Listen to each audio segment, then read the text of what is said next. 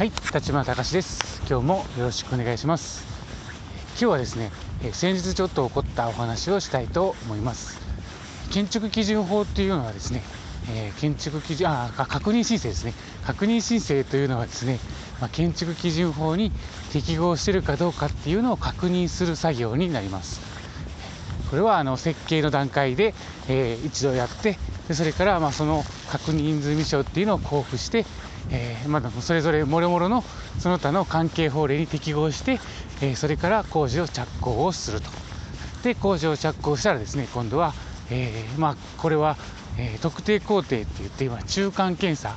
完了検査と設計の検査の間に、え中間ということで中間検査。え建築基準法上はまあ特定工程と言ったりするんですけども、えそれぞれの、え中間検査がですね、え行政によって定められています、え基礎背筋の前コンクリートを打つ前に行く検査もあれば、えー建て方、えー木造だったらですね。ある程度のフレームができた段階、まあ、鉄骨でもまあ基本は一緒なんですけども、えーその段階、えとかですね。あとは、え各フロアごとに行ったりとか、え例えば10階建てのマンションの計画だった時には1階、2階、4階、6階、8階っていうケースもあれば各フロアごと1階、2階、3階、4階ってそれぞれに中間検査を設けているところもあります。これはもうそれぞれなので、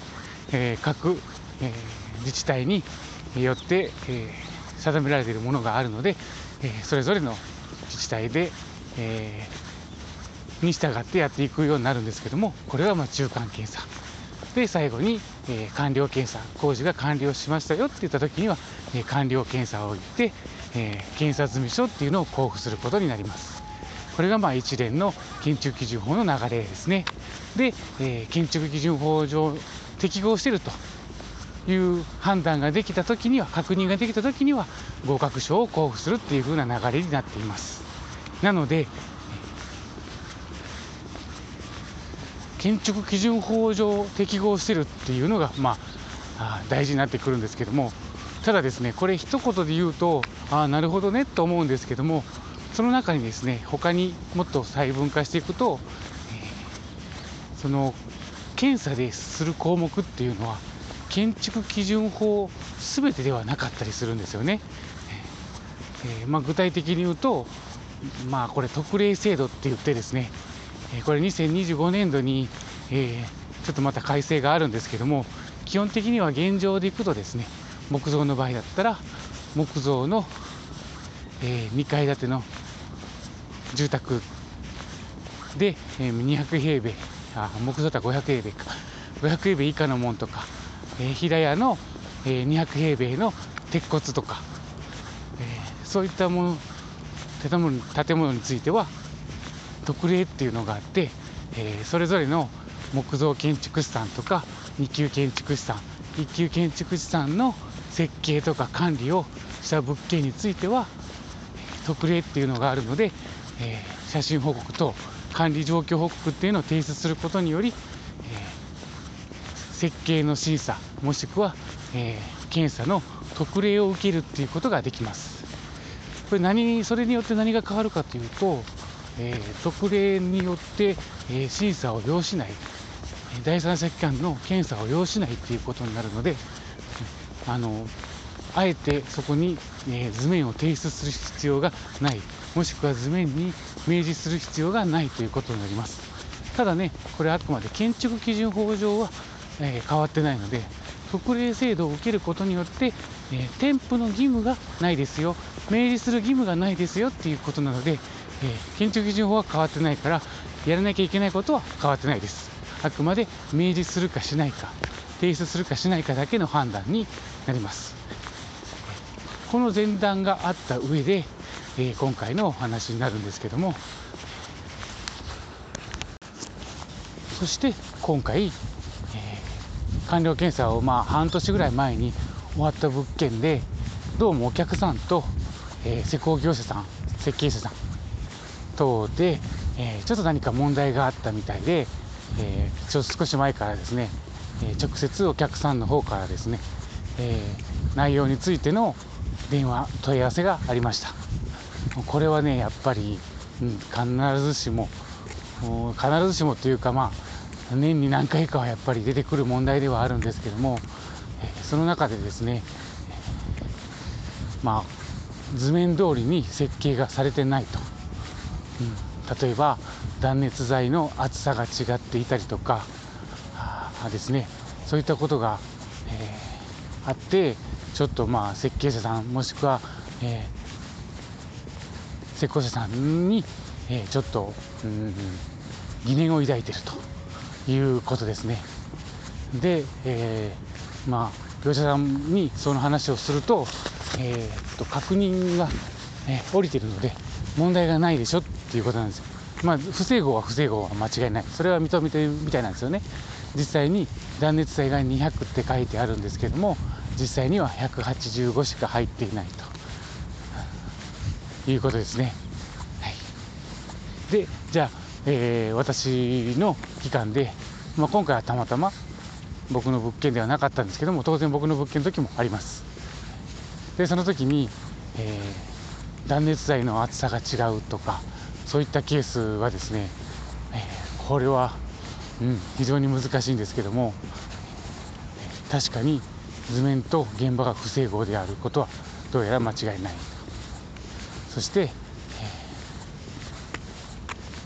それをもって設計も合格してるし検査済証も降りてます。それも間違いないです。だからねこれ、結局は揉め事の原因を作ってることには変わりないんですけども制度上は間違ってないっていうことになるんですよねただねこれあくまで建築基準法の話っていう条件がついてるので、えー、建築基準法上は、まあ、今回の物件だったら、まあえー、住宅なので、えー、木造の2階建ての住宅、えー、と150平米ぐらいでしたなので、え確認申請上はですね特例を受けることができております。えー、一級建築士事務所さんで、え、建築士さんが設計したもの一級建築士さんが設計したものになるので、え、特例の範囲になっていると。まあ今回断熱材についてはね、えこれ建築基準法っていうよりはうん特にその外壁の制限でかかってきてるものでもないので、え全くまあ言ったら建築基準法上でもないことにはなるんですけども例えば、えー、外壁の防火構造純防火性能だったりそういった性能を要求されるところでも先ほど言った木造の2階建ての住宅の場合これは特例制度があってですねあの設計者さんがきちっと設計管理したもきちっとじゃないな。ごめんなさい。ちょっと今のは語弊がありました、ね、えー、建築士さんが設計管理をしたものについては審査を要しないっていうことがあるのでたとえたとえですよ。純防火性能が必要な外壁の炎症の恐れのある部分っていうんですけども、えー、臨地境界から1階だったら3メーター2階だったら2階以上だったら5メーター道路境界だったら道路の中心から、えー、1階だったら3メーター2階だったら5メーター官民とか水路も一緒ですね。中心から、えー、測ってその中に外壁が入っているとそこは、えー、純防火性能通常の、えー、防火とか準防火地域みたいな街中ではなくて一般的な地域で、えー、市街化区域、えー、都市計画区域内って言ったりするんですけど、まあ、ちょっとそこまで言うともう大げさあの訳が分からなくなってくるので一般的に、えー、と通常の、え、エリア住宅が建てれることが容易にできるようなエリアで話をすると純防火性能っていう性能が外壁には要求されるんですけども、そこの仕様については先ほど言ったように特例で守られています。なのでたとえそこが間違っていたとしても、えー、法文上建築基準法上は、えー、何も言ってはいけないこの第三者機関が何も言ってはいけないことになってます。言ってはいけないっていうかえー、審査項目ではないってことです。ただねそうは言っても例えば階段の手すりだったりとか、えー、うんですね。そういったものについては同じ特例ではあるんですけども気づいた時にはですね多分現場で話はしてると思います。ただそこで例えばですよえー、と立ち会いされた方がこれは特例制度だろうって言われると確かにそうですねっていうことにはなります。だからそれは建築基準法上は、えー、適合してなくても、えー、確認済証検査済証はまあ交付しなきゃいけない。交付できる交付しなければならない。どういう言い方が正解かわからないんですけども、えー、そういうことになります。なので非常に、え、難しいですけども法文上はそういうことになっています。ただねどうしてもそういうことが続くとやっぱりお客さん的には、うん、なんでこれ守ってないのっていうことになって、えその話をするといや建築基準法上は問題ないですよ。確認済証は交付してますし検査済証は降りてるので交付してあるので、え問題ないでしょっていう言い方をされると。お客さんもそれは困るわけですよね。えでも建築基準法は守らなきゃいけないんですよねっていうね。そういう変な問題が新たに浮上してくることになるんです。そしてじゃあどうするかというとそうは言ってもやっぱりあの基準法違反であることが間違いないのであればやっぱりそこは直すべ直してもらわなきゃいけないということで、えー、話し合いにする話し合いをする。でも、えー、話し合いはできないわけですよね。もう業者さんの方はあの間違いないと。しかも、えー、確認済証も降りてる。検査済証も降りてるので何ら問題ない、えー、言うたら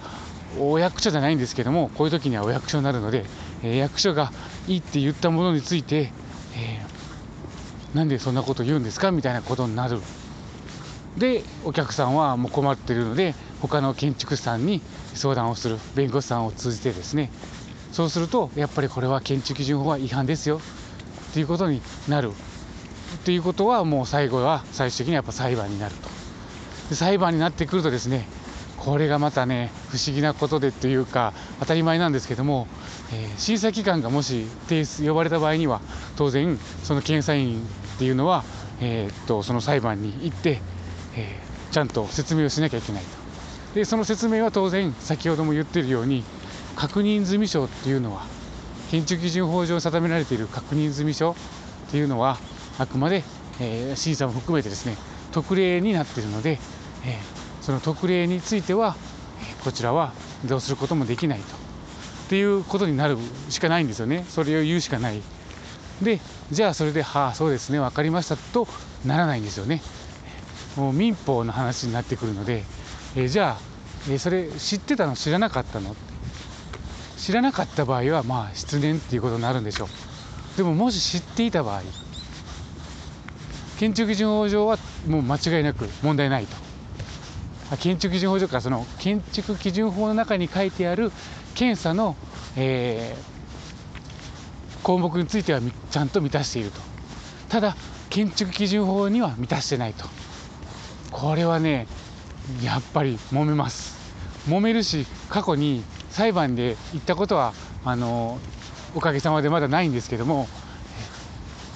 勝つ勝つっていう言い方はおかしいですね。その主張が通る時もあるし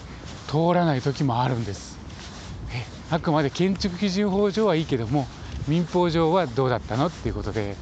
なるので、えー、本当に非常に難しいんですよね。この特例制度ね、えー、すごい中途半端なんです。あの例えば、まあ、これね建築士さんって言ってますけども、えー、他にもねなんとか士さんってのはいっぱいいらっしゃると思うんですけどもこの建築士さんほど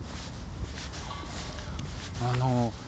裁量権がないものはないんじゃないかなって思うぐらい、えー、なんとか市っていうのはそれぞれやっぱり資格がいるわけですよね。で建築士さんだったらねこの前も、えー、っと建築士試験の合格発表がありましたけども結構かわいそうな、えー、狭き門なんです。そこを、えー、一生懸命勉強されて知識を得られて、えー、取った方がですね、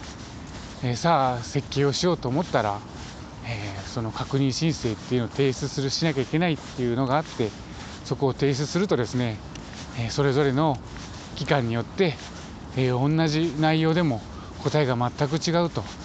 えー、A っていう機関だったら OK なのに B っていう機関だったらペケだと。そしたらねあのその今までその建築士さんまあ当然ねその試験が合格したからすぐに仕事ができるっていうもんではないんですけどもそれでも、えー、っとその業務をしてもいいですよっていう試験なのでそれを通った方がそれぞれの知識を得てやっていったことと、えー、それを一気にね、えー、ダメですよの一点張りで、えー、覆される、この現状これはね本当にどうかなと思うんですよね。